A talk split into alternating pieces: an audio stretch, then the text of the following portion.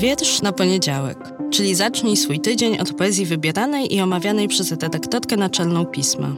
Nazywam się Magdalena Kicińska i zapraszam do słuchania podcastu.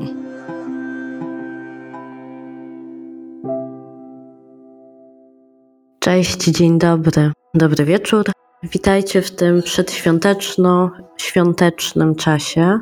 Mam nadzieję, że udaje Wam się w tym pędzie nie zgubić siebie i tego, co ważne, a o czym konsumpcyjny model życia, w którym jesteśmy zanurzeni, czy tego chcemy, czy nie, bardzo próbuje pomóc nam zapomnieć. A kiedy myślę sobie o niegubieniu tego, co istotne, to mam też na myśli taką najzwyklejszą, a często też najtrudniejszą radość z bycia ze sobą, ze sobą samym i z innymi, z zimy, ze śniegu, kiedy pada, z tego, że nam się udało dobrnąć do końca roku, może dla niektórych trudnego, może pełnego wyzwań, w kolejnym roku z wojną w Ukrainie bardzo blisko, w kolejnym roku z szeregiem wyzwań w codzienności i też sukcesów, ale okupionych ciężką pracą. A kiedy myślę o radości, to przychodzi mi na myśl słowo joy, nie tylko dlatego, że to jest angielski sposób nazywania tego właśnie stanu, ale też dlatego, że to jest drugie imię, przydomek, tego właśnie nie wiem, powinnam była dopytać, Aglai Janczak, bo tak właśnie drogą naokoło dotarliśmy do bohaterki dzisiejszego odcinka. Raz jeszcze powtórzę, Aglai Janczak, której tekst publikujemy w wciąż jeszcze dostępnym grudniowym numerze pisma. Wiersz pochodzący z debiutanckiego tomu Cechy Wspólne, który ukazał się w październiku tego roku. Bardzo dobrze wiem, jak trudnym jest zadaniem wyjście, zadebiutowanie, pokazanie na zewnątrz tego, co w nas powstało, bo powstało przecież zanim napisane zostały wiersze. Bardzo zawsze za debiutantów i debiutantki, osoby debiutanckie trzymam kciuki, pamiętając, jaki to jest trud i jak wielkiej odwagi trzeba, żeby to zrobić, więc zachęcam, czytajcie, sięgajcie po tomy debiutanckie.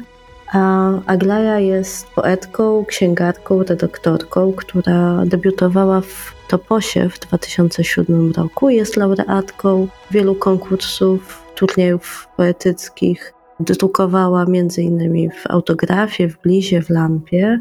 Można ją czasami dojrzeć na ekranie, bo jest też epizodystką. I bardzo jeszcze raz zachęcam Was do tego, żebyście po jej świeże wciąż cechy wspólne sięgali. I dzisiaj zostawię Was z wulkanem, wierszem z wrześniowego numeru i z zachętą do radości, do szukania radości dookoła i w tekstach też, w tekstach poetyckich jak zawsze. Trzymajcie się ciepło. Aglaja Janczak Wulkan Czyta Magdalena Celmer Matka od kilku dni śledzi wulkan. W nocy boi się zamknąć oczy, bo wtedy wulkan się rozleje. Matka obserwuje ludzi, którzy do niego idą i całe szczęście, że nie może iść z nimi – już widzę, jak zagradzałaby drogę innym, żeby być pierwsza. Dobrze, że nie może. Nie obchodzą jej inni ludzie. Matka chce być jego jedyną piastunką. Śpiewa mu czułą kołysankę, od której on wydaje dziwne, bełkotliwe pomruki, a ona chce pogłaskać tę ułomną, nierozumianą przez nikogo i odtrącaną bestię, przemawia do niego, próbuje go rozbawić, odstawiając jednoosobowy performance. Na szczęście moja matka nie może tam teraz być. Siedzi przed ekranem z relacją live. I kiedy jej oczy zamykają się ze zmęczenia, komin wulkanu pęka.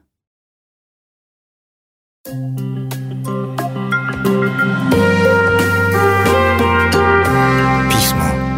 magazyn opinii.